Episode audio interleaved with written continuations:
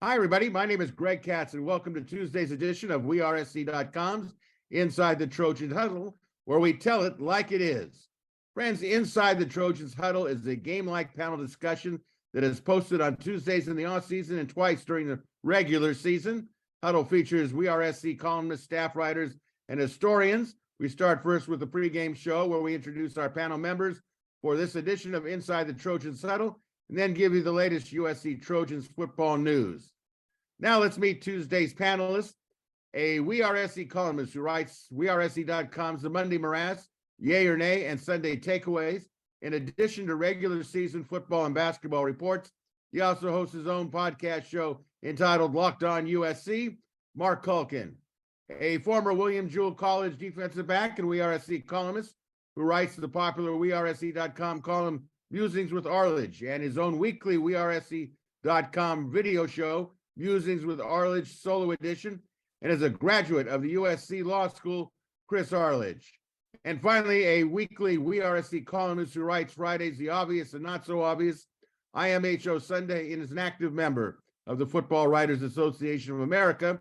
Your moderator and producer of Inside the Trojans Huddle, Greg Katz. Before we kick off this Tuesday's edition of Inside the Trojans Huddle, here's a recap of USC football news.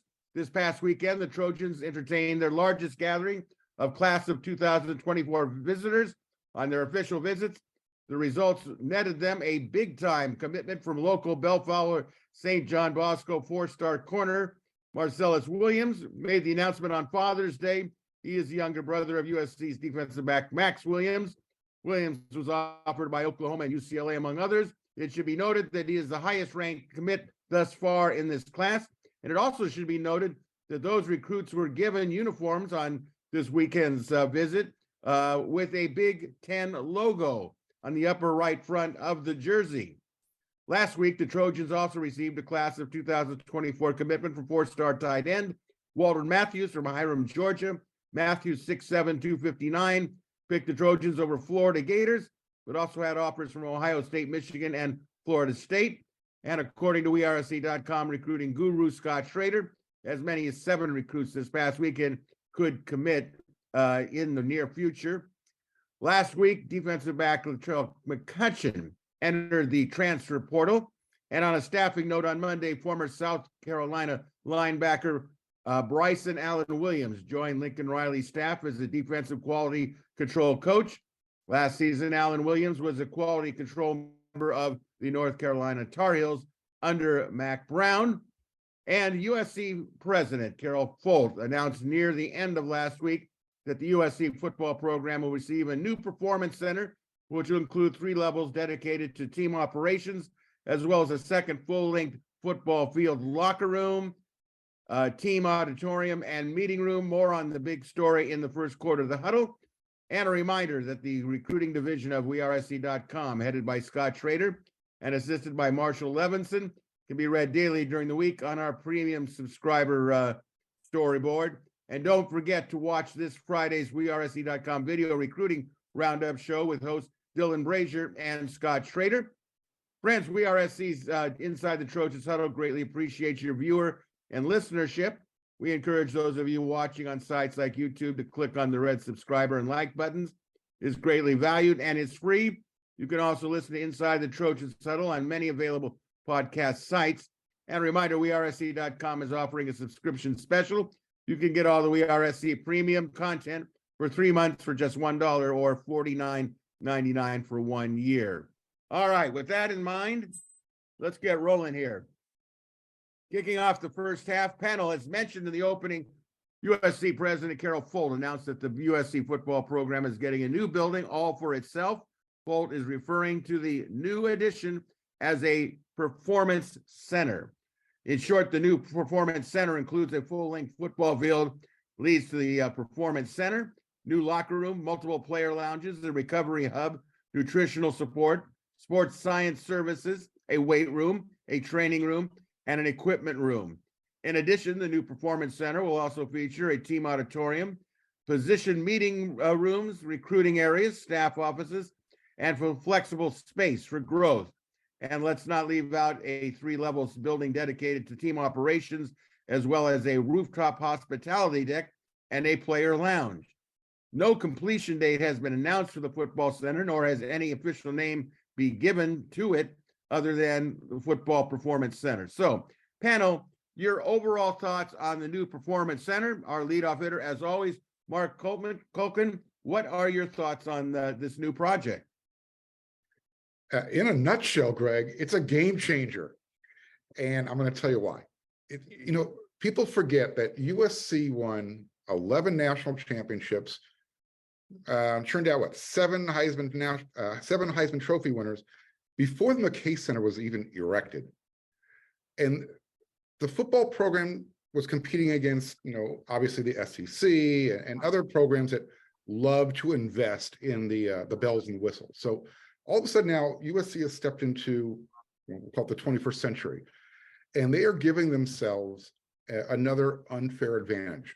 They're going to be on equal footing with you know programs that they've been recruiting against the Alabamas, the the Georgias, the LSU's, Clemson's, Ohio States of the world, and giving their football program, you know, the same types of, as I mentioned, bells and whistles, mood lights, you know, locker rooms that you know you have your own pod. It, it's it's it's like giving an 18 year old their first car is a Ferrari and saying, all right, we're going to do everything else for you to to help you reach your goals. And now we're going to give you the nicest toy so you can use it and take advantage of what we're going to provide to you. So I, again, USC used to do it the hard way. Now they're just getting smarter.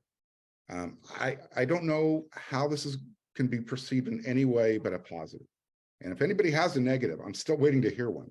Spoken to a lot of people about this, and people are just like, "Wow, um, I was out there at the uh, OT7 on Sunday on Father's Day. People are just like, you know, USC is going to have a, other programs are going to have a really tough time recruiting against USC now. You bring this in, you bring in NIL, the transfer portal. It's kind of, you know, game over almost. Uh, Marc, let me ask you this question. Were you surprised that they didn't name a completion date? No. Look how long it's taken them to get to here the fact that they actually have um, drawings, I'm not even sure they have a start date. All we know is it's going to happen. So we'll find out. I'm not surprised. I'm, I'm, I'm willing to take baby steps. They made the announcement. Um, this was obviously a big part of bringing Lincoln Riley over. And so they had to kind of prove it. Today, last week when, the, when Carol Folt announced it, it was show and tell. And everybody got to, to go ooh and ah. Uh, Chris Arledge, did you go ooh and ah? Do you think the Performance Center is uh, an absolute game changer, as Lincoln Riley said it was in his in his uh, perspective? Is it needed? What what's your overall thoughts? Well, Lincoln Riley obviously thinks it's very important. He this is something that he insisted upon uh, in taking the job, and he's clearly excited about it. I don't know that you have to be equal to the other programs with their great facilities in order to be successful, right? Pete Carroll wasn't. It's just that that's something you have to overcome, and um, and you know if if other programs have the bells and whistles, then it, that doesn't only catch recruits' eyes, but it also it also seems to suggest that they're more serious about football than USC is, and so uh, look, if you can take away as many of those disadvantages as possible, then it puts you in a strong position to uh, to recruit, you know, top three classes every year, which is obviously what uh, what Lincoln Riley wants to do. So yeah, this is this is exciting news. It's only going to be good for the program, and um, and I think Marc is right. It's it's going to make it very difficult for other programs to compete against USC. There was a time not too long ago when a program like Oregon, which can't actually sell, you know, tradition or or trophies or uh, or elite education, uh, at least had a really fancy building, and that would impress people. If USC has an equally fancy building, then I guess they're I guess they're left um, bragging about their time on the CW. But you can see how that would make it a lot more difficult for them to compete with USC. And by the way, since everybody's wondering, yes, I am sitting in a car. I'm sitting in a rental car in a parking lot because I had a meeting finish and I didn't have time to to get somewhere else. So I apologize for doing this from a rental car, but um, I had no choice. Well, it just This shows is you not, how, this is not a, this is not a fantastic new facility. This is the opposite of what USC is doing. but, but it should be noted, it shows how much you care about USC football and the huddle, and we greatly appreciate that. Or you just want to experience what Lincoln Riley has done, like last year, he answered some questions, I believe, when he was driving to work or his limousine driver or whatever. So, uh, I, how does it feel to be in that position, uh, sitting in a car in Newport Beach? Do you feel like Lincoln Riley? I don't feel like Lincoln Riley. And by the way, I was trying a case last year and we had a witness who had to appear by Zoom from out of town. And the witness calls in and he's literally still, he's trying to testify while he's still driving his car. He didn't even pull over the side of the road. He's driving and, and, and talking to us until the judge told him, sir, sir, I need you to pull over and stop doing that. It's unsafe. Oh, okay, judge. So at least I'm not doing that. I am stationary. So how Well, was the yacht cruise, Chris? Was Well, that, that- I said, how was the yacht cruise, Chris? Since you're hanging out there in Newport. Seemingly. Uh, did, did Chris freeze up on us? No, he's, he's okay. Are you okay there, Chris? I think so. I'm back. Okay, well, we'll keep rolling because we don't want to end up uh, having a, an issue. Um, so let me ask you this uh, uh, on this topic. Uh, what what becomes of the John McKay Center now? I mean, uh, you know, uh, you know, we don't know when it's going to start this new project, when it's going to end. I I think it's obviously you have to. Uh, I think when you get down to it, it's a great facility. Uh, I'd like to see more uh, artist rend uh, stuff about what's inside of it. I'm sure it'll be awesome. Uh, uh, my question, of course, is um, what about the McKay Center? Is it is it how are they going to use it? How does it affect Heritage Hall? Um, uh, you know, d- Marc, you're all you're around there all the time. Uh, what's going to happen? What what what what's your understanding uh, about you move up all out of this all the football stuff out of there and over to this new building? What what what takes its place in inside the McKay Center? Anybody heard anything? No, and I actually asked a couple people, I'm waiting to hear back from them, but it, is interesting because right next door to it, you know, is the dining hall, which is, you know, pretty top notch. So I don't know if they would just take that out, other than maybe just make it more available to the entire student uh, population as opposed to just student athletes. Uh, and the Lion Center is it's still there, but it's, you know, I, I would call it small, maybe antiquated is more useful. Um, but you know, it- it's still a, a top-notch facility. You've got meeting rooms, you know, an auditorium. Uh, it's a learning center, you know, for with computers and, and, and the tutors. So there's a lot going on there. I don't think they would just rip it out. Um, you, they invested, you know, a lot of money in it, what, 12 years ago? It would seem like a waste to, to. I'm not sure what they would do with it. I don't know. Great question. I assume that's I assume that's going to become an upgrade for some of the other sports, right? Right. Yeah, track and field uses. That would be like the most reasonable baseball. thing. Yeah. No. Football players aren't gonna have to wait to get on the treadmill anymore. How's that? Well, it's it's that it's it's a question I it first hit me is because we remember the Ballyhoo Ford. I remember the first time I toured it, the times I've been in there.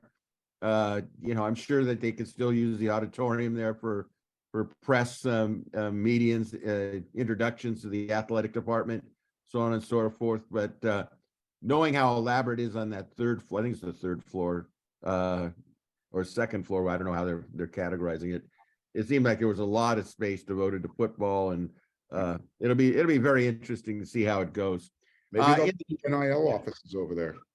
Okay i mean that's that's a good point actually uh you know we have to take into consideration nil and how they're going to do it uh, i think what caught my eye with the announcement of the new football thing is they said a new recruiting center i'm kind of fascinated by what that's going to entail um uh you know there's I think it's really intriguing to see what they're doing.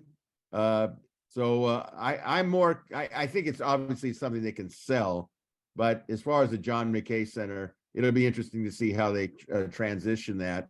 Uh, we have a lot of questions at the end of the show. A lot of active uh, listeners wanted questions, so we're going to kind of cut the time short here on the uh, first half. But we're going to go to the uh, second half.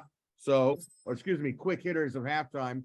So guys, uh, you're gonna fill in the blank for me. We're kind of looking towards the Big Ten and we're gonna have like a little exit in the future about Pac-12 schools and what we remember, but uh, considering now that we're putting uh, uh, Big Ten patches on jerseys for recruits coming in, because that's what they're going to be playing in. So kind of fill in the blank for me. Uh, I'll start off since obviously we have we have a three panel today. Uh, Eric is on assignment.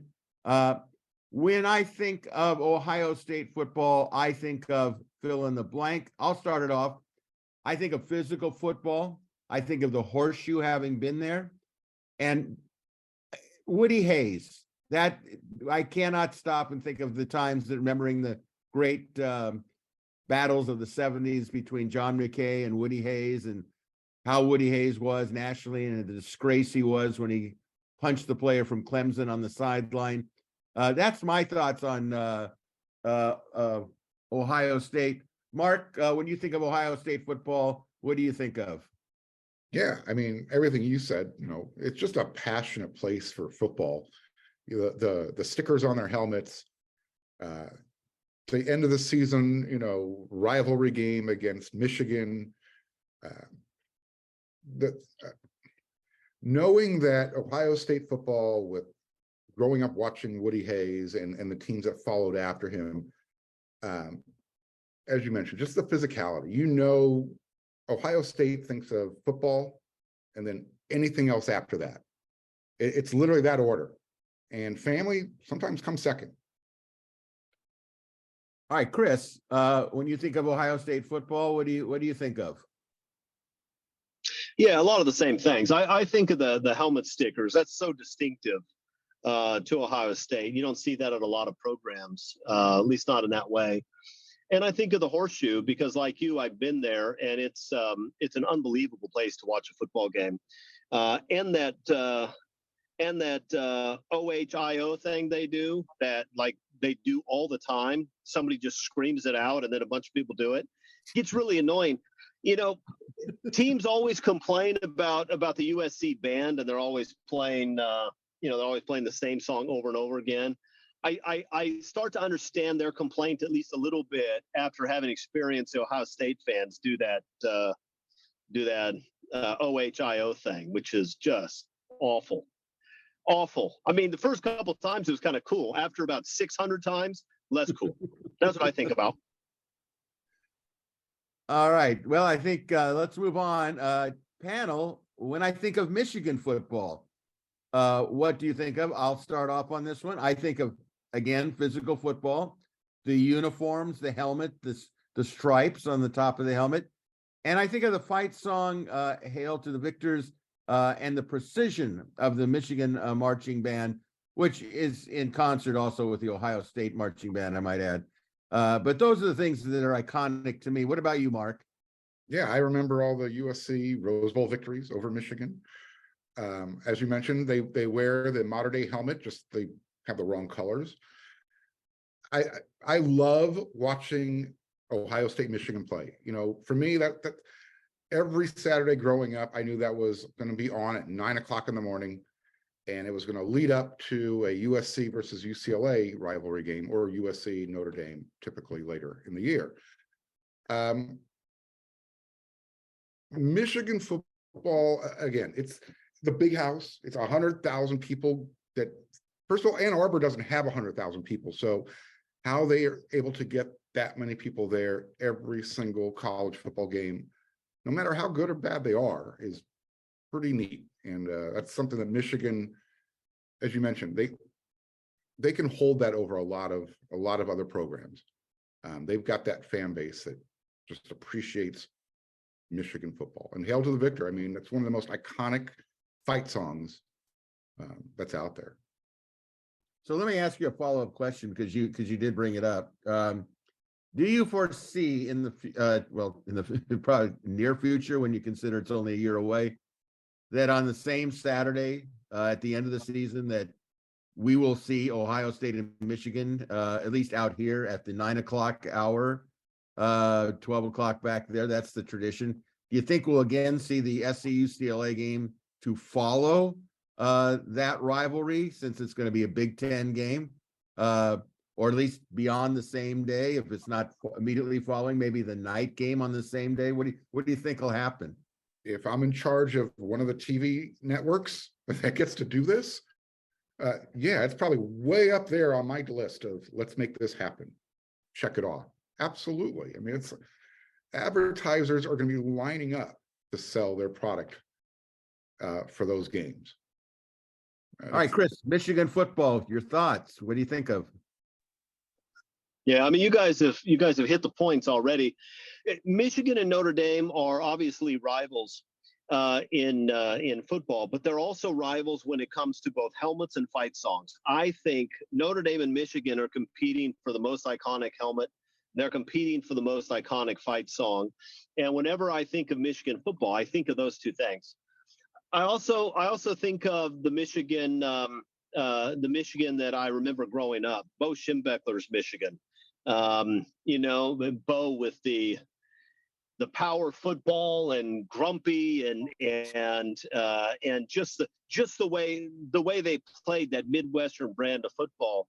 Um, that style of football has sort of gone away over the last decade or so, including in places like Michigan.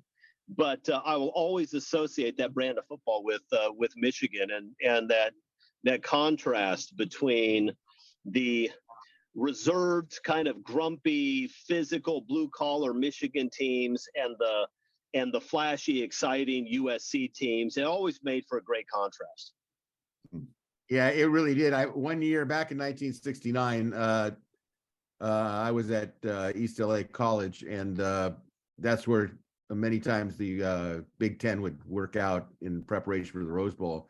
And I remember going and seeing, uh, in those days, Michigan had uh, players like tight end Jim Mandich, uh, uh, Billy Taylor at running back. And, you know, when I saw them up close, their helmets off, they, they let me in to see it. Um, it was amazing how mature looking the the players from the Midwest look. Because you mentioned flashy, uh, how Beach Boy look. Uh, in, in some ways, that's that's kind of an unfair characteristic of Southern California. Uh, you know, the lifestyle and everything, but uh, there was definitely a, different look to Michigan players. They they looked like the twenty year olds looked like thirty year olds, and I was always amazed how SC could literally hit with them and out hit them in in a Rose Bowl game. Uh, all right, so finally, we're gonna uh, end halftime with this. When I think of Penn State football, I think of now. I know this is unfair, and I hope uh, our our Penn State listeners, who we hope will return and watch our watch the show and continue on when we're officially part of the Big Ten. But I, I can't help but think uh, of the downfall of Joe Paterno, that it ended the way it did in in such a disgrace. Uh, believe me, if anybody knows about turmoil in an apartment uh, it's SC fans. But the truth of the matter is, uh, I remember the year he came out here uh, the first time, uh, how cantankerous he was, and it seemed like he was just annoyed at everything and everybody. And I, I kind of expected this quote Saint Joe uh, image, and and it wasn't like that. I remember, I think it was at Disneyland, and it was like kind of like, wow, this is really Joe Paterno. But I understand it was the end of his career, and I think they actually wanted to move on. But Marc, what do you think of uh, when you think of Penn State football? obviously, you know, the whiteout.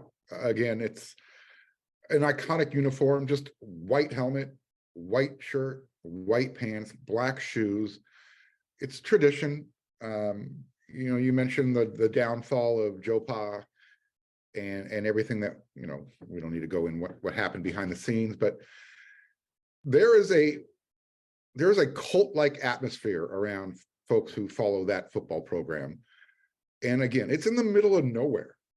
And every single game to see, I don't know where they're coming from, but know, over a hundred, over a hundred thousand fans fitting into that stadium every single game. Um, you, you just have to kind of tip your hat to that. And uh, the, the style of football that they, that I remember Penn State, it was, you know, just three out, three yards and a cloud of dust, and then go play defense and they would go up against the flashy teams like the Miamis that you know we remember in the in the early days with uh, Jimmy Johnson.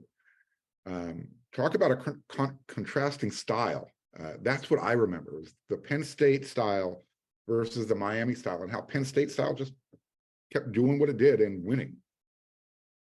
Yeah, you know, I, I think you make a, a good point. I think that uh, Penn State football, to me, you always know there's always like, uh, what would happen if SC played Penn State? What would happen? Because there was a mystique to me about Penn State football because in those days they were an independent. And uh, boy, I'll tell you, I remember when they played in the Fiesta Bowl against Marcus Allen and, and that team. And quite frankly, they just destroyed SC physically. It was like jaw dropping to see that type of football imposed on USC. Uh, and I kind of gained a new respect for Penn State because in those days when they were independent, they didn't always play the toughest schools in the in the in the in the uh, schedule, shall we say? Chris, what do you think about Penn State football? What do you think? I think about what everybody thinks about. You can't think about Penn State football without thinking about Joe Paterno. I don't know that there's another program that closely identified with with a single individual, right? I mean, maybe Florida State, maybe, but uh, you know, all of the other all of the other blue blood programs have had success under more than one coach in in various eras. Uh, you're talking about a program that was built by Joe Paterno and for the better part of half a century uh, ruled it with an iron fist, for better or for worse. Uh, and you're right. And you're right that um, the those Paterno teams. I, I remember. I, I remember the Marcus Allen game. I was very young, but I remember that one. The one that I really remember, though, and I think Marc alluded to it, was that national title game against Vinny Testaverde's Miami team. I think it was '86. Yeah. I was a kid, and I don't know what the point spread was for that game, but I, I I remember I remember thinking that there's no way in the world Penn State can play with these guys. Just no way in the world. And then what you see is that they're pressuring Testaverde, they're shutting down the run, they're picking him off over and over and over again. And um, I mean, Joe Paterno, for all his faults, which are which are out there for for the whole world at this point, that guy was a heck of a football coach when he was in his prime. I mean, those guys, those guys were tough and they were disciplined and they would show up and hit you in the mouth. And even if you were a lot more talented than they were, they were going to bring it to you. Uh, and so that's that's what I remember. They they played like their uniforms, um, plain and boring sometimes, but geez, so effective, so effective. You know, it's it's funny because uh, you made me when you were saying there, Chris. It made me think about uh, a friend that I had known for a long, long time. Their family, Jesse Gomez, who uh, was a snapper center on uh, USC's team back in the uh, um, mid uh, '90s. And I remember the SC went to play in Happy Valley, and he got his leg broken. And I I talked to him later afterwards, and he said, "You know what? Playing at Penn State in that crowd in that stadium." he says they were absolutely vicious the players not alone the the, the crowd he said uh, they really played a style of football that we weren't ready for. He goes and look at me i ended up with a broken leg. Uh, so that shows you uh, penn state football and I, I again i think we mentioned this in a previous show. I i will not be shocked at all if if uh, next season or in 2024 uh, it's a whiteout game for usc it, it just seems like it's like just staring me in the face. Uh, and that in itself would be worth covering the game, uh, no matter how long the drive is from Harrisburg to, to Happy Valley. So, um, uh, interesting takes, guys. Uh, well done. We'll, we'll continue with some of these questions with, uh, the Big, uh, Big Ten, some of the other schools. Uh, and then we'll, we'll do an exit, uh, interview later, uh, kind of thoughts on the Pac-12 and, and leaving the schools. But let's get to the second half. Um, and I think this is the uh, quality second half here uh, because it's about recruiting. Panel, the Trojans have finally cracked the top uh, 10. They're number nine at last count uh, with the Marcelles Williams uh, commitment. Uh, how far away are the Trojans from having a top five recruiting class? And what do they need to get uh, inside the top five? Chris, your overall thoughts uh, on are we going to have a top five class? Yeah, I think I think probably uh, it, it it certainly appears as if Lincoln Riley and his staff, including Annie Henson, are uh, are really on top of things. N- not just because they're spending a lot of money, which clearly they are, but also because they've figured out how to persuade parents and and players, and they have uh, they have the USC has a lot to offer, and they are doing a great job of of getting that information across in ways that that's impactful. So they're not going to get everybody, but I think they're going to get a lot of people. And and at this point, uh, it would be a surprise to me if USC doesn't finish in the top five.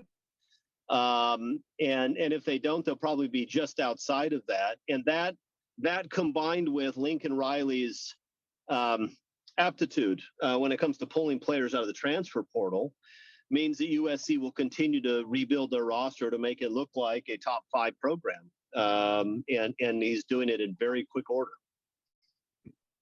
Uh, you know, I, I, I'm looking at our stories on wearesc.com and I'm talking with friends and, you know, it, it seems to me, uh, and we'll get, I think, a little clear definition from Marc here in a moment.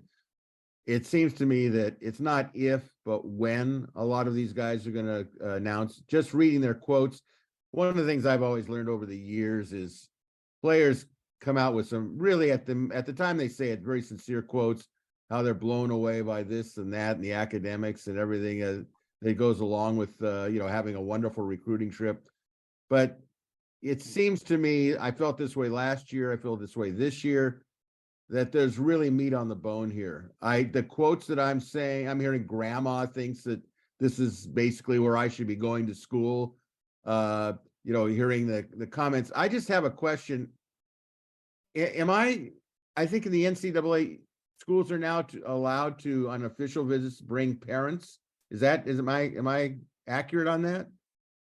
Do they does SC pay for parents to come out here uh if they're traveling? On official visits, Yeah, uh-huh. pretty sure. Yeah, I think so. I think that was a change uh Yeah. and obviously to me, there's there, there's so many of them that are now coming that I I, I think it, I did remember I think that they were doing that, but I, I wasn't a hundred Not the percent. sure. university, that's, if not the university itself, the collectives are. I mean, it's, it's, Yeah, I think I think that's right. And and Marc points out the the, the collectives. Here's the thing. Uh, it one of the one of the downsides to uh, to trying to recruit out of state is that especially with families that don't have a ton of money, you're trying to convince mom to let uh, to uh, to let junior go play somewhere where they're not going to be able to see him play in person. Maybe they get out there once a year. Uh, those days are gone right? If the family wants to fly out to USC to watch football games, they're going to be able to do that, which I think it, it changes things dramatically. Not always in SC's favor, right? Because other programs can do that too, and so I think it makes it harder to to build a fence around around your uh, around your school. Um, I mean, you're sort of seeing that with Georgia now, right? I mean, Georgia's losing good football players to other to other programs, despite the fact that they're on top of the world. Um, and, and so USC is going to do the same. I think it's going to make all the major powers more national recruiters uh, in the way that you know programs like Notre Dame have always been, but Texas, USC, the Florida schools, it's it you know it was always ninety percent uh, hometown kids. I don't think it's going to be that way anymore, partly because of this NIL stuff. Uh, let's transition over to you, Marc. Uh, some comments. I, I, I- I had a chance to watch your podcast show, the Monday one. I thought this question sounded familiar. Well, you know, I, I try to be a, you know, equal. No, no, because it's perfect. That's a great way, that's a great segue for me to answer because. Well, yeah, because now you owe me one, but that's fine. Uh, But anyway, tell us what, tell us what you know and your, your thoughts on, on this. Yeah, you know, USC is actually, they have the, if we're using on three's data recruiting database, they have the number nine class right now. The difference between nine, eight, seven, and six is uh, you- literally, you can't fit the difference between my finger and four thumb. Uh, it's, it's less than a percentage point. So all USC needs to do is just continue to add players. And they are going to be in the top five, which is, is a spot that Michigan currently holds. Um, it- it's, it it's a matter of time and knowing that the players or the recruits that USC is in play for. Um, if just two or three of those, you know, decide to, to pop the cork and, and say USC is where I'm gonna go. Um, they're inside the top five. It- it's not a, like you said, Greg, it's not a matter of if, it's, it's now really a matter of when. is, is USC going to be a top five team by the end of June as far as the recruiting rankings are concerned? And I if think- they're not, Go ahead, Uh, Marc. I'm sorry. Oh, that's okay. You know, I, I, I can, I kind of ended my segment last, uh, on, on the show yesterday. That if USC doesn't finish with the top five class, um, something went wrong. And that usually means they, they reneged on a lot of things and probably had a really, really, really bad season. Well, I, Again, I think um, the a recruit that I'm looking at strongly, and I think this is some again uh, to pimp your show a bit. Um, was you mentioned that uh, SC and was down to SC and, Clemson for Mike Matthews, the wide receiver out of Georgia. Uh, you know, if that does happen, that SC gets Mike Matthews, to me, he's such a big name in the recruiting world. He's obviously a five star. SC doesn't have a five star yet, but I think they'll have a five star after the All Star games are played and people see the workouts. Uh, you'll see some stars moving around, and I think SC will have more than one five star when when the dust is settled. But uh, if they get like a Mike Matthews, uh, and it does, you know, I think according to you, correct me if I'm wrong, it's uh, neck and neck with Clemson. Yeah. If SC can pull him out of Georgia to come to the West Coast, uh, to me, that's I already get the sense I wrote about this already that the Southeast Conference is starting to raise eyebrows again about concern about USC. And it's possible, in my opinion, that Lincoln Riley, if he has the haul that he looks like he's going to haul, not only from Texas, and we'll get into some of this in a second, he could actually be a bigger threat than Pete Carroll ever was uh, in terms in the long term, because I think Lincoln Riley will be at SC for a while. Um, but boy, I tell you, if I'm in Georgia, uh, you don't want to sit there at this point in time if Matthews goes to SC and say, well, uh, that was an anomaly because there's other players for Georgia that are coming to SC. And I think someone else pointed out, even if a player doesn't come to SC out of Georgia, they go back saying that was a hell of a trip. That those guys are awesome. And who knows, with the transfer portal, they could still get some of these players to return to SC as players on the second time around. So let me uh, transition to um, any predictions on uncommitted players you think will commit at the end of the month. Uh, Chris, is any name stick out to you that that you think might make a commitment? Uh, that's a big time player by the end of the month. Well, I mean, I think USC is going to have quite a few big time players, but uh, it, it looks more and more like Taylor Tatum is almost certain to pick USC, the running back out of Texas, um, who's you know the number one back in the country, I think, according to most services, uh, which is pretty exciting. I mean, USC. USC needs to recruit Texas well. They have a lot of ties there. There are a ton of good football players in Texas, uh, and it's a short trip. I know it's a short trip because I do it all the time for work it's just not that bad to fly. All right, I think we're having a little uh, freeze there uh, with Chris. Hopefully, he gets back on the line here. But uh, amplify what Chris was saying, uh, you know, SC is recruiting a lot of players and getting success out of Texas, and it's starting. If I'm a, let's say I'm uh, at Oklahoma, I start saying to myself, "My God, he's turning Texas, Oklahoma uh, into now uh, USC, Oak, uh, Texas." It's like uh, the Lincoln Riley transition to USC uh, didn't change a thing as far as Texas recruits are.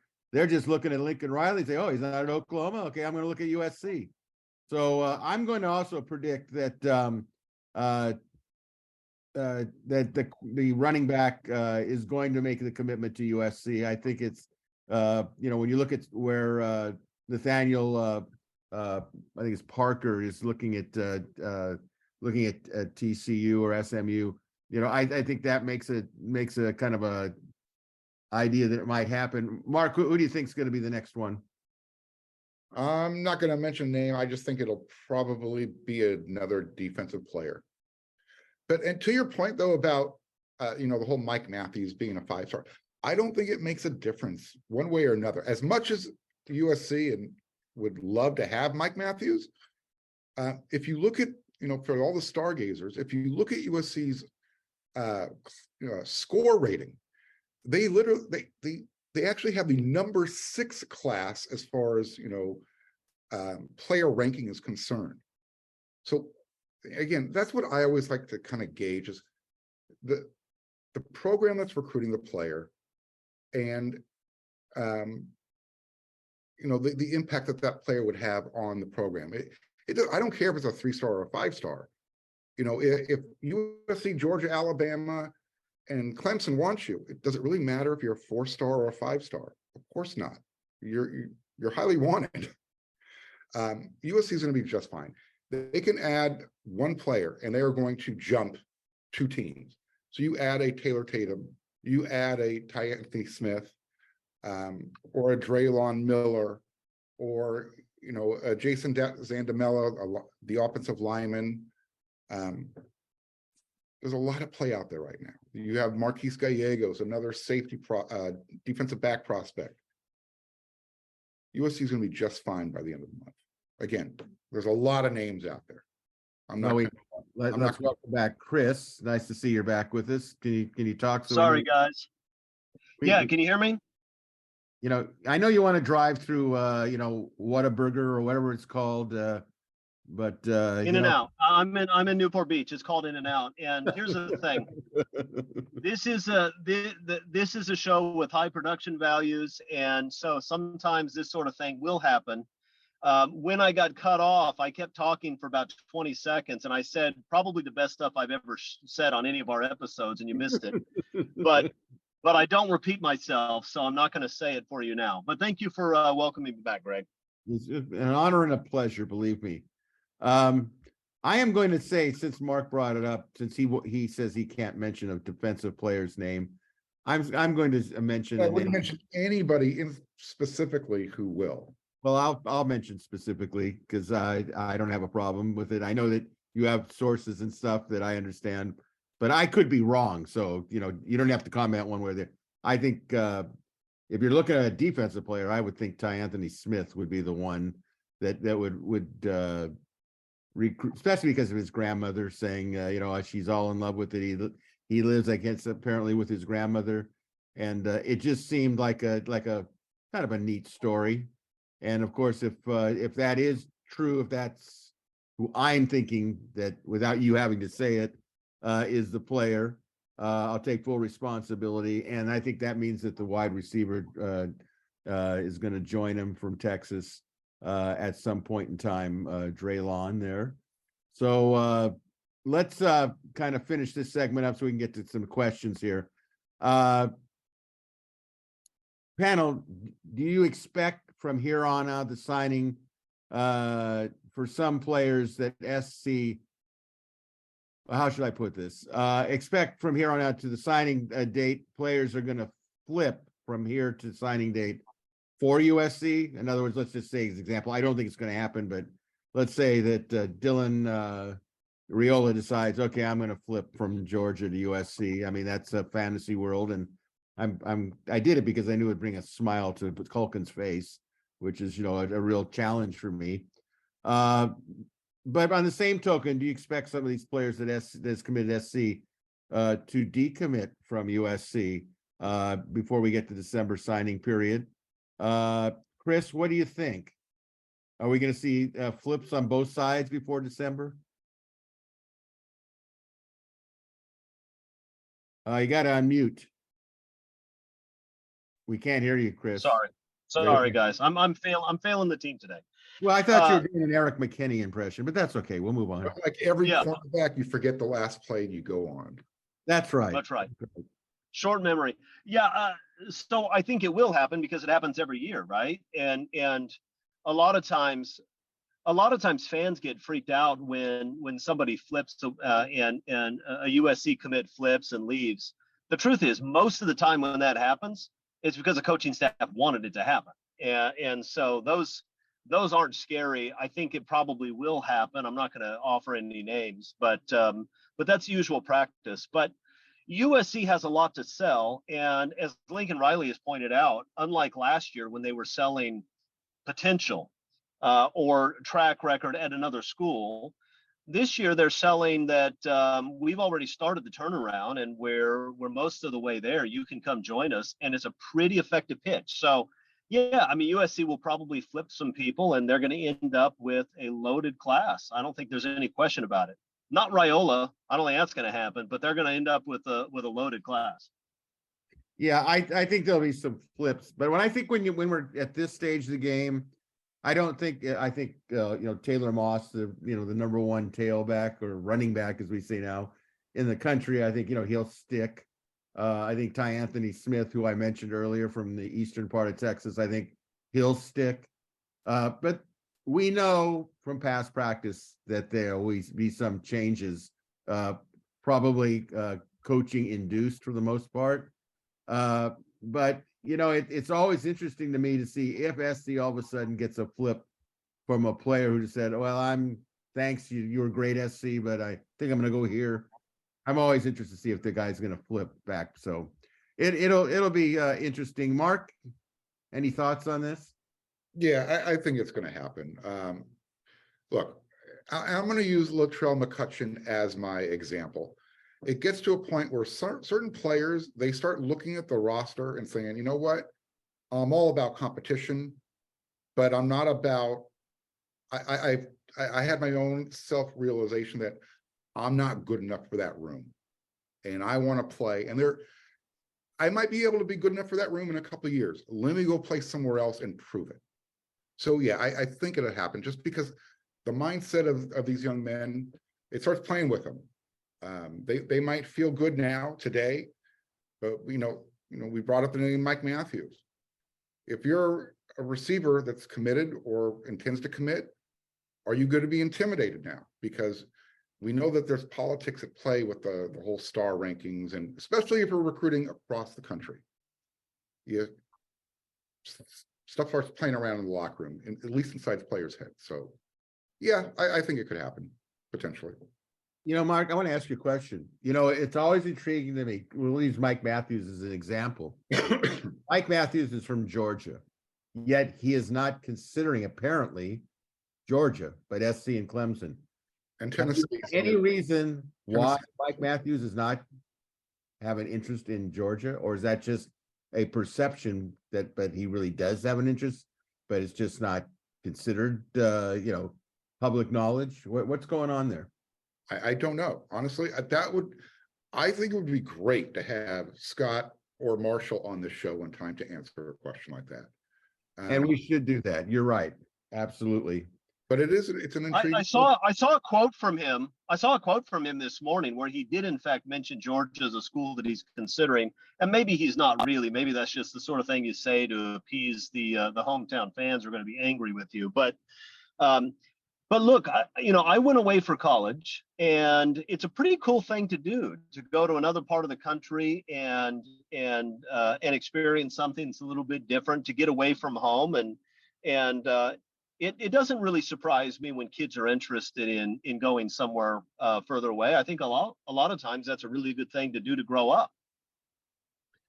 Yeah, I think that's a, an excellent point. And you know, no matter how much you say, I'm, I'm going to SC, you say you're from Florida or whatever.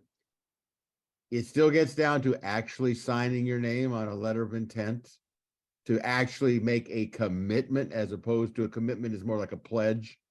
Uh, so it, you know, that's why uh, even though these players are committing in June, there's a long way between June and actually saying, okay, dude, put your name on it, put your money where your mouth is, so to speak.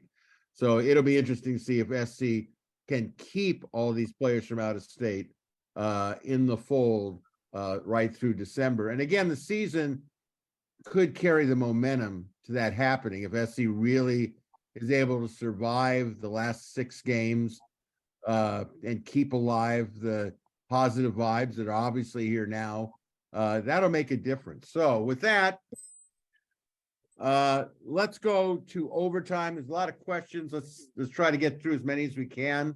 Some of them are holdover from the week before. Uh, a reminder, if you're interested in participating in the huddle, we'd love to have you. Uh, just, uh, check the new members, the, excuse me, the premium members board.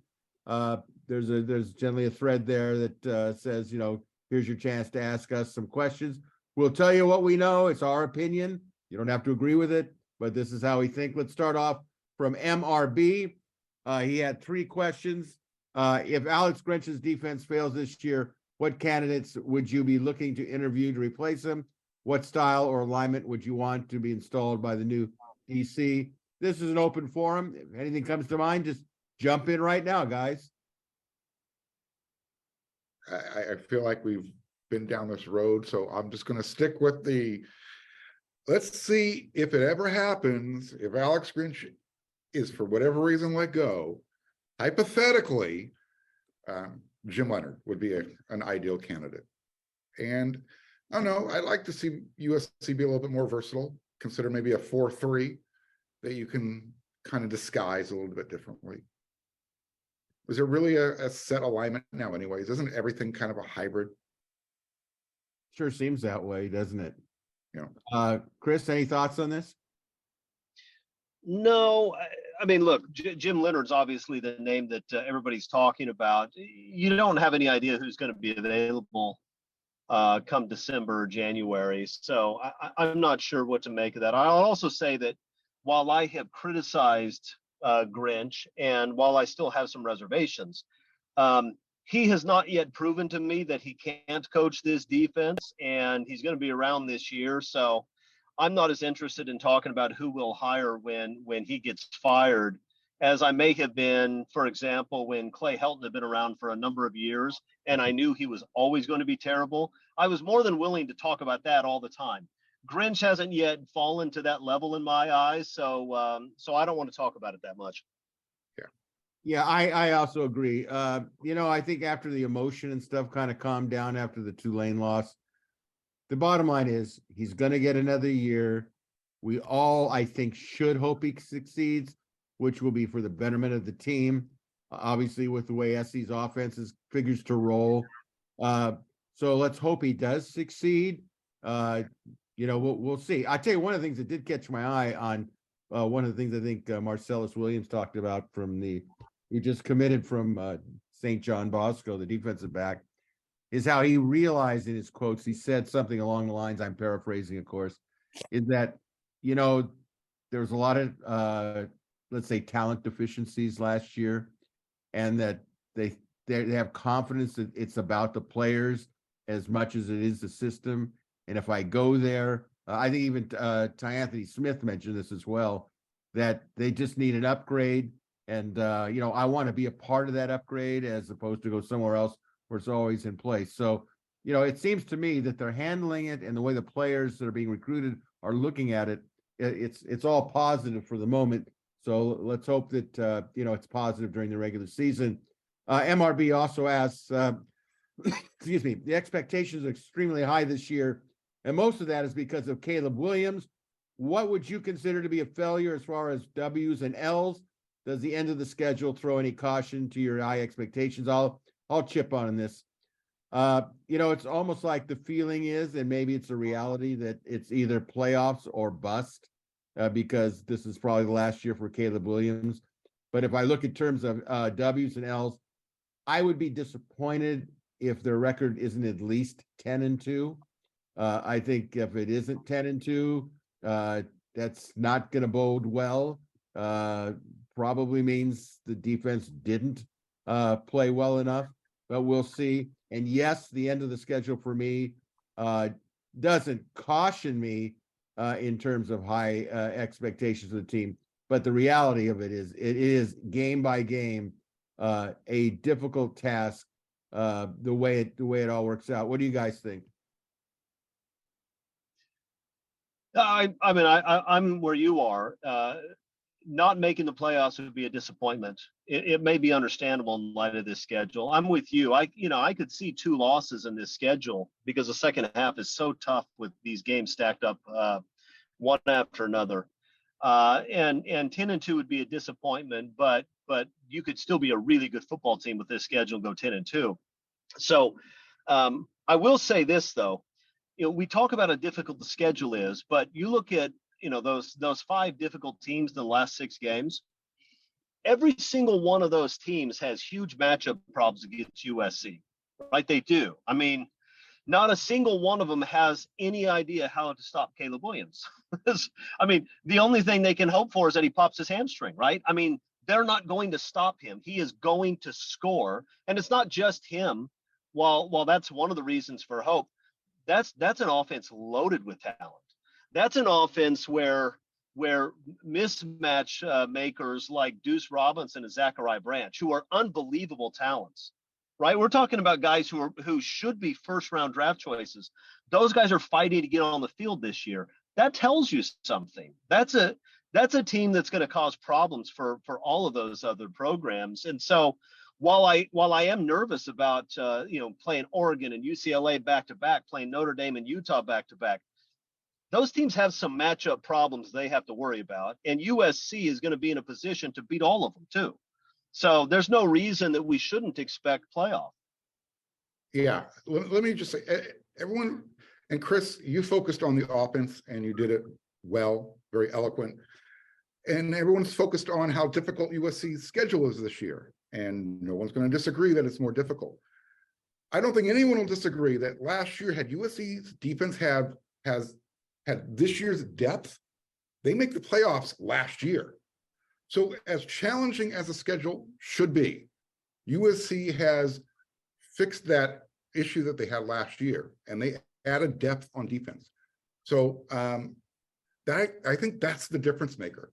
So yeah, playoffs were bust. And for me, it's 11 wins. I, I understand the 10 and 2 because of the schedule and how it sets up. But because of the way the offense should play and knowing or hoping the defense can use the scheme that Alex Grinch has developed teaching with just more players and better players, um, why should we be settling for less than 11 wins in a playoff? Well, I'll say, uh, I, and I want to clarify what I said in terms of my ten and two. Uh, No, I'm holding you to it, Greg. going to be, if there's going to be two losses, okay, if there's going to be two Holding you losses, to it, Greg. You stuck your foot in there, you're stuck. no, no, no, no, no, I'm, I'm going to invoke the Kulkin rule. It gives me a chance to respond.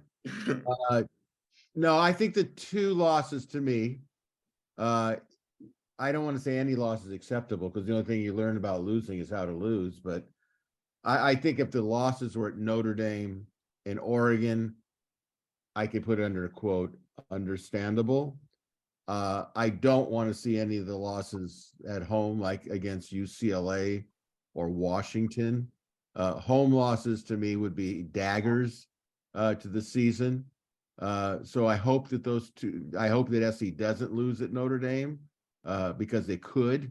Uh, obviously Oregon because they could, uh, and and we'll see from there. Uh, let's move on to his the third question, which is I think is an interesting one.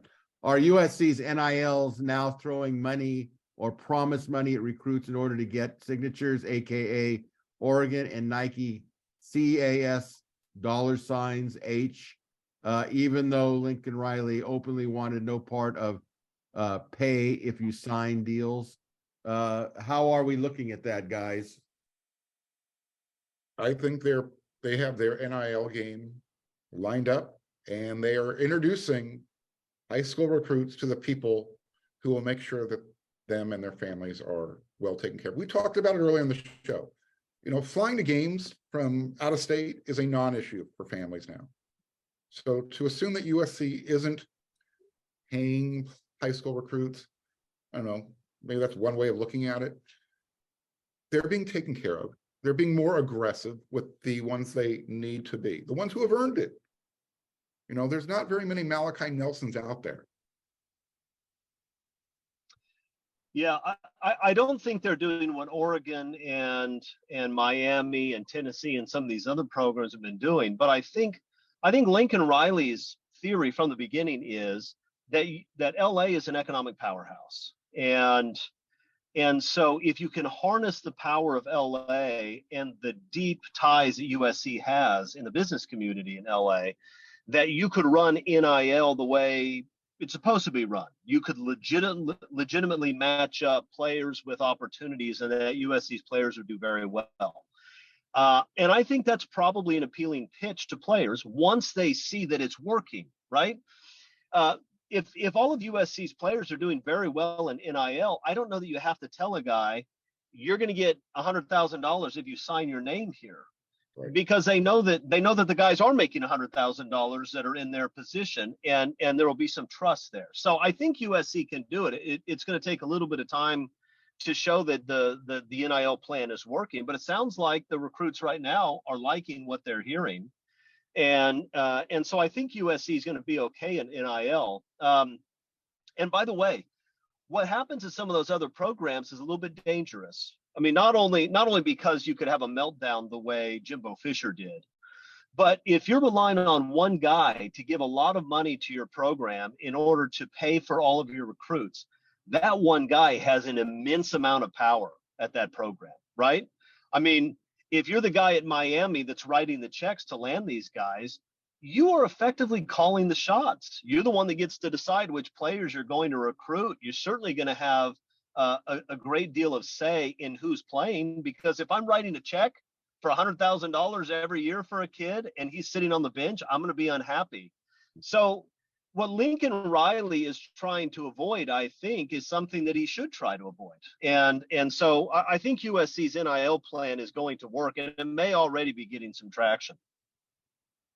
Yeah, I think Lincoln Riley actually has a pretty good handle on this now. I think he knows what he wants to do, what he doesn't want to do. I think he's found out from previous recruits, even those that he has lost, uh, where the focus should be. And if it goes along with his uh, philosophy, uh, I don't know. I, from what I understand, the uh, presentation of NIL and that sort of stuff really went over big with recruits. They they totally get it he wants the type of player that's going to have character. He doesn't want a player that only would only want to go to SC for money. It's way beyond that. And, and I support him 4000%. So he seems to have it all together. Uh, all right, let's move to question two. I Oh, by the way, can I say one more thing on that before? please, please do. It, it wasn't an accident that Nick Saban mentioned USC when he was complaining about NIL a few weeks ago. One, because USC is going to scare Alabama alums into writing into writing checks um, in a way that a lot of other programs won't. But also because I think and also realizes what Riley realizes about the the economic potential of Los Angeles, which you do not have in Tuscaloosa. And so I think I don't think it's an accident. I think Nick Saban's looking at, and I think he genuinely is concerned about USC NIL and recruiting, not because they're writing checks for for signatures the way programs have been, but he's just looking at it saying, we don't have that kind of money. We don't have those resources in Alabama, and that's a problem for me. A, a different, a different angle on that is they have to take the risk of recruit, Nick Saban has to come out to California, recruit the top players, bring them back to Alabama and retain them. And hoping that the players that they paid to come out there the first time, stay there. And not say, you know what? The culture out here is just a little bit too weird. I'm going home. That's where USC is taking advantage of this game right now. Well, you know, I, I saw a video uh, last night uh, that was on YouTube. It was a, a video right after spring ball, I guess at the uh, kind of a meet and greet uh, thing where Lincoln Riley was the guest speaker. And he, again emphasized this point USC and Southern California is not for everybody. And that is a big deal to me. Uh, we've all been around the country enough times to know that there's something really different about Southern California in terms of all facets, culture, et cetera, et cetera. And, you know, when I see a player from out of state and I read the quotes about certain things, like one of the players says, and the beaches, and the beaches. And I keep saying, you know, that's like what uh, Chris is kind of mentioning. There's factors that that Nick Saban knows he can't he can't battle, you know, a yacht cruise in on Marina Del Rey, or you know, having uh, your your own beach blanket with your name on it, and you're out there at the beach, whatever. Uh, and that is a real challenge that none of these teams, and they know it. They know it. You know it. I know it. Uh, objective recruiting uh, people that watch it know it. You cannot. SC's got so many advantages, and to be honest with you, like Pete Carroll, Lincoln Riley knows how to push those buttons and go there uh, and take full advantage of it. Um, question two from Romy in Huntington Beach. We've I think we touched on this, so no no link discussion needed. What is an estimate of number of re- uh, commitments uh, secured by USC coaches from this week's uh, Trojans picnic? I believe uh, identify five. Uh, I think I said something around seven, uh, eight, could be more. Uh, anybody want to just chip in a number? if they bat five hundred, it's a win. I mean, it, yeah, it doesn't, five is the, is the low number, which is, I, that's where I would go. All right, let's go to question three from uh, Tailback U in Orange County. Who is your must-get recruit this cycle and why? Uh, I'm gonna stick my neck out on this one. I think it's uh, the linebacker from St. John Bosco, uh, Asa, uh, Viliamu-Asa. I think, it, I think this is a must-get recruit. And when we saw a must-get recruit, I'm saying a guy they actually could get uh, not somebody who I think is going to, uh, you know, uh, Alabama that we have no chance over. But starting locally, uh, and even because he is a national recruit, I think Asa is just, if they can get him to go to USC, that is a major thing. And I think that the signing or commitment by Williams could go also a long way in getting, uh, Asa to maybe, uh, tone it down in his mind about Notre Dame and maybe Ohio State. Uh, so for me, it's, that's the guy must get recruit. How do you guys feel about it? I don't believe there's any such thing as a must win, uh, must get recruit. I just don't think th- there are there are guys who are program changers. Um, you know, Mike Vick was a program changer for Virginia Tech. You might say that he was a must get recruit, but I don't think USC ever has one. I mean, Lorenzo Booker was a must get recruit. We didn't get him. Reggie Bush showed up the next year. If Reggie Bush didn't show up, there's a decent chance Adrian Peterson might have. I'm just saying that I don't think I don't think USC has must get recruits. Uh, it's a it's a program that recruits too many good players and and is too compelling. If you don't get a Dylan Raiola, you you will get somebody who is elite uh, anyway. I just think that's the way it works at uh, at USC. So I don't I don't buy into the to the theory. Marc? Uh, just from the, from this perspective. USC is trying to prove to rec- to the college football world, to recruits. Um, to specific programs, yeah, we can develop you and we can get you to the NFL. So they, they're now showing them statistics. You know, comparing USC to other programs who might have, you know, might be selling themselves better than USC. So as far as must have, to your point, Greg, yeah, Kingston Viliamu is a must get. So it, it shows other defensive players out there who are, like, I want to go to USC, but I'm just, I'm not sure yet. You know, if, when you get those, those marquee players jumping on board, it, it gives confidence to other players to do it. So a local player, yeah, you want a, a Kingston Viliamu You want him to, to say, you know what, if my buddy Marcelles Williams is willing to do it, I'm gonna do it. And then my buddy Peyton Woodyard, he's gonna flip from Georgia and he's gonna stick at home as well. And then that just shows players like Eddrick Houston, who is what I would consider an impact game changing type of player to say, you know what? That's a must get. So there, I understand where Chris is coming from. I just look at it and I- I'm, sh- he wouldn't disagree. I'm coming at it from a little bit more of a a nuanced, uh, a look at it. Um, as far as must get, as opposed to, USC cannot lose that player type of thing. All right, from Trojans two thousand twenty-one in Chicago. If you had Annie Hansen's job of planning official visits, what is the one restaurant in LA you would take recruits to? For me, it would be Mastro's Steakhouse. They would commit after having the butter cake. I don't know if, if a restaurant has an impact anymore because it seems to me that the best restaurant you could have would be Lincoln Riley's house uh, overlooking the Pacific Ocean in Palos Verdes Estates and the Luau. That seems to be doing a great job. But I remember the one restaurant that I thought really did did make an impact, having been there a number of times, was uh, uh, the Papadakis uh, Taverna in San Pedro. Uh, the belly dancers, the excitement, the energy.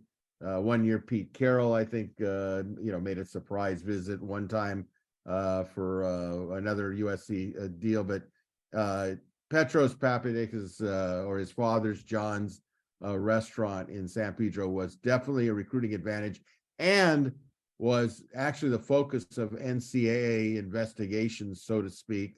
So uh, that's uh, kind of my thought on, on this particular question. Anything you guys want to add? No, Okay.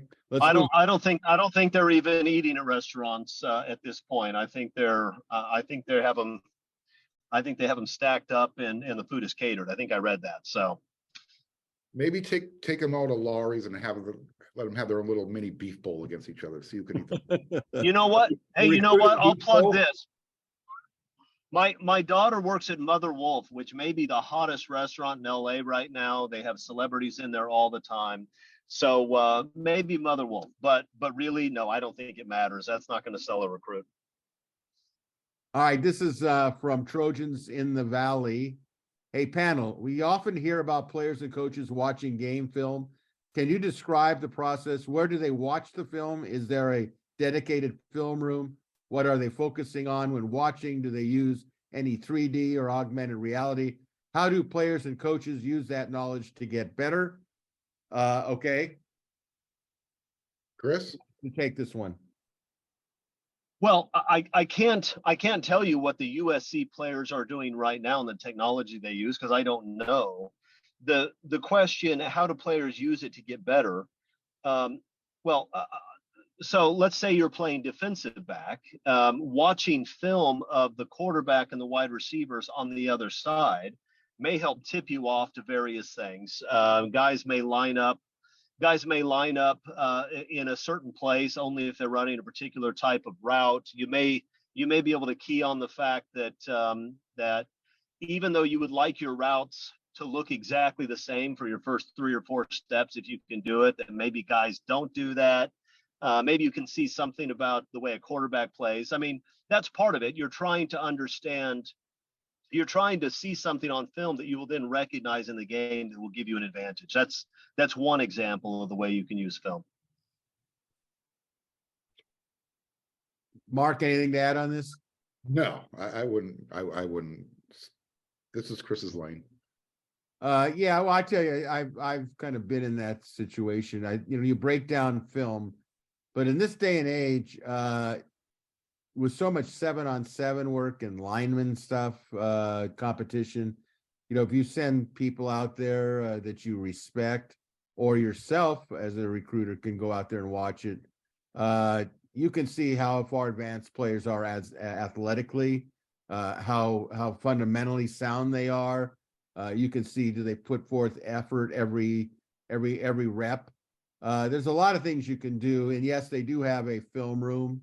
Uh, most places I know, hey, look at high schools have their own film room, you know, in some of the really big time programs. So uh, it, it's it's a process, and uh, you know, you come and then it's far beyond that, way far beyond that, because then you would add uh, knowledge of the player's character, et cetera, et cetera.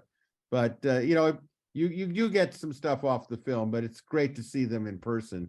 Uh, question six from James, USC. I've heard on multiple occasions there have been changes made to the defense. Do you do you what do you guys think of those changes? I can honestly say I don't know how many changes they're making other than maybe personnel changes of position. Any thoughts? Yeah, we, we've heard there's been some tweaks to the scheme here and there.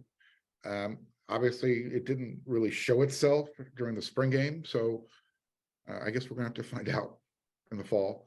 But yeah, I mean, they the defensive staff had a, you know, they, they came together and, and they know that they had to make some adjustments. We're gonna find out what it is. We know they're doing some stuff personnel wise. They're Korey Foreman is no longer a rush in. They determined he's gonna put his hand in the dirt and play defensive end. So we'll see what kind of scheme adjustments they made. All right, Yeah, Uh, I, go ahead, My- Chris. I, Yes, I, go ahead. My criticism of Alex Grinch has been that sometimes he does things schematically that put players in difficult positions and give them give them assignments that are very hard uh, uh, to fulfill. Maybe because he's trying to apply pressure at one spot that he's putting a defensive back in a very difficult spot somewhere else. That's been my primary criticism of him. But part of the reason he may do that is because he realized he did not have the talent he needed. And so he's trying to engineer things. And so we'll see. But the most important change USC can make is get better defensive players because the, the talent on the defense last year was not up to up to USC standards. So if they solve that problem, then every scheme looks better. remember, we're talking about guys who started last year that might not be starters this year. That's how much the roster has changed. All right, question seven, we'll- just a couple more here and then we'll be done. Uh, from JCW USC in Palm Desert. In the new facility plans for the football team, it is noted that the facility will include a quote, recovery hub. What exactly is a recovery hub? It's a room full of ice bath. Just, it's, it- it's holistic medicine stuff. It's, you know, place, it, it. Again, it's ice baths, it's showers, massage rooms, it's aromatherapy, it's, it, it's everything that, you know. Players need to recover after a long day of practice or playing in the game. This is one area where technology has really made huge leaps forward in recent years, and and it's it's hugely important. And I didn't realize how important it was until I got into my 40s, at which point it became clear that recovery recovery is actually difficult. Um, but it, when you think about it, if you have if you're trying to if you're trying to get through summer camp uh, leading up to your first game, you're going to have guys that are dinged up. You're going to have guys that are sore you want to keep them on the field, but even if you get them on the field, if they're beat up and they can't perform close to 100%, you're losing something. So I I think USC is taking advantage of some of the um, some of the medical uh, resources and knowledge that we didn't have before to get guys where they're where they're as close to healthy as possible, uh, so that they can get better every day. All right, uh, let's finish up here with, uh, the final question from Scott in Gilbert, Arizona. Hi panel, with the, with the number of high school kids committing, excuse me, and committing in far greater numbers to the two thousand twenty-four class. Do you see the coaching staff reserving some spots for transfers at the end of the two thousand twenty-three season? Or do you see us taking a full class of twenty-five high school players for the class of two thousand twenty-four? Comment?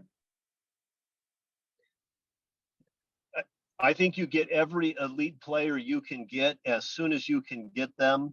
There will always be an opportunity to make room on the roster for talented transfers because on any team you're going to have some guys who don't pan out or or who aren't happy with their role or who or who aren't going to be able to to make it up on the depth chart and you have some honest conversations with those guys. So I don't see any reason to I I don't think you take I don't think you take uh, questionable players but if you have, if you can sign an elite guy, you sign him. You can worry about making room for a transfer later. Marc, any thoughts on this? No, there's nothing really left to say on that one. It's. It's such a fluid thing. And look, I, I go back to what just happened. USC brought in a transfer in uh, Tre'Quon Fegans late after spring. Player you considered, you know, part of the rotation, Latrell McCutchin said, I'm out. Eventually, you know, players are going, the, the players will call themselves. Sometimes you don't even need the coach to do it. Yeah, I think uh, in this day and age, especially with the transfer portal, I think uh, Lincoln Riley, I think he has said this before. He's not going to just take players to take players. He's not going to fill up the, the class of tw- 2024 with, let's just say 25 players. He's not going to do that. And when he doesn't do that, that obviously gives him a, a great deal of flexibility. I think he has a pretty good idea uh, of a, of a master plan where look at this, these, this is the lot of the level that we're going to go to, and then we can cut it off here. Like Chris mentioned, if if they're all superstar players, he's gonna he's gonna be able to get them in. And I think as Marc just mentioned, uh, you know, there's always going to be a spot open, but it, it is a little bit of a balancing act. So far, they've done it. Uh, to me, they've done a, a a super job of dealing with it. And I think if they continue to get the great high school players that appears they're going to be getting uh, in the uh, future, uh, it's gonna they're just gonna just kind of a sliding scale. It's gonna be fluid situation. So, all right, guys, great job. A reminder: if you have questions or comments for our panel, go to the We Are SC member message board. Click on the thread that pertains to Inside the Trojans Huddle. View or listener questions. That'll do it for this Tuesday's edition of Inside the Trojans Huddle. Till next Tuesday, a big thank you for uh to our panelists, Marc uh, Kulkin and Chris uh, Arledge, who was on a remote. And a special big thank you to all of you for watching or listening to Inside the Trojan Huddle. Have yourself a great week. And until then, this is your moderator, uh, Greg Katz reminding you all to fight on, everybody.